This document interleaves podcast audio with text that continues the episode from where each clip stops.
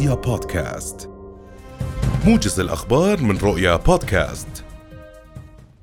مهابت وزارة الخارجية وشؤون المغتربين بالأردنيين في جمهورية العراق بضرورة تجنب أماكن التجمعات والالتزام بالتعليمات التي تصدرها السلطات العراقية. وأعلنت قيادة العمليات المشتركة العراقية حظر التجول الشامل في جميع محافظات العراق اعتبارا من السابعة من مساء أمس حتى إشعار آخر باستثناء إقليم كردستان في ظل الاضطرابات الحالية.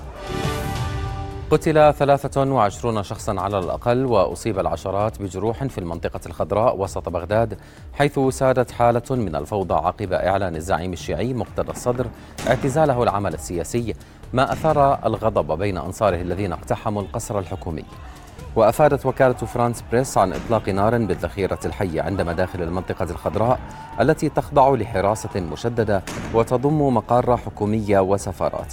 هذا وسقطت في المنطقة نفسها سبع قذائف هاون على الأقل بحسب مصدر أمني عراقي.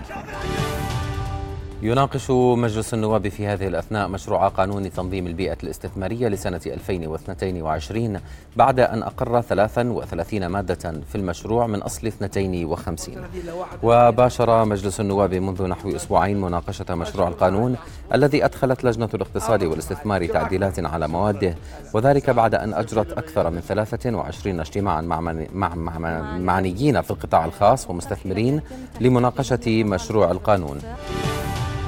أصدرت دائرة الإحصاءات العامة تقريرها الشهري حول التجارة الخارجية في الأردن الذي يشير إلى أن قيمة الصادرات الكلية خلال النصف الأول من العام الحالي بلغت أربعة مليارات وثلاثمائة وتسعة وعشرين مليون دينار بارتفاع نسبته حوالي 43% تقريبا مقارنة بنفس الفترة من العام الماضي.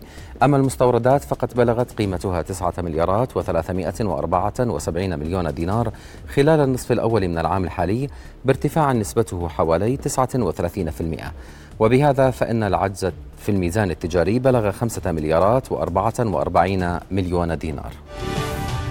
سلم شابان فلسطينيان نفسيهما لقوات الاحتلال الإسرائيلي اليوم عقب محاصرة المنزل الذي تحصن فيه قرابة ثلاث ساعات في قرية رويجب شرق نابلس فيما أصيب أربعة آخرون برصاص قوات الاحتلال. وأفادت مصادر محلية بأن قوات الاحتلال حاصرت منزلا يعود لعائلة الصوالح في الحي الغربي من القرية وأطلقت عدة قذائف باتجاهه كما أجبرت والد أحد المحاصرين بمطالبتهما بضرورة تسليم نفسيهما وإلا سيتم هدم المنزل.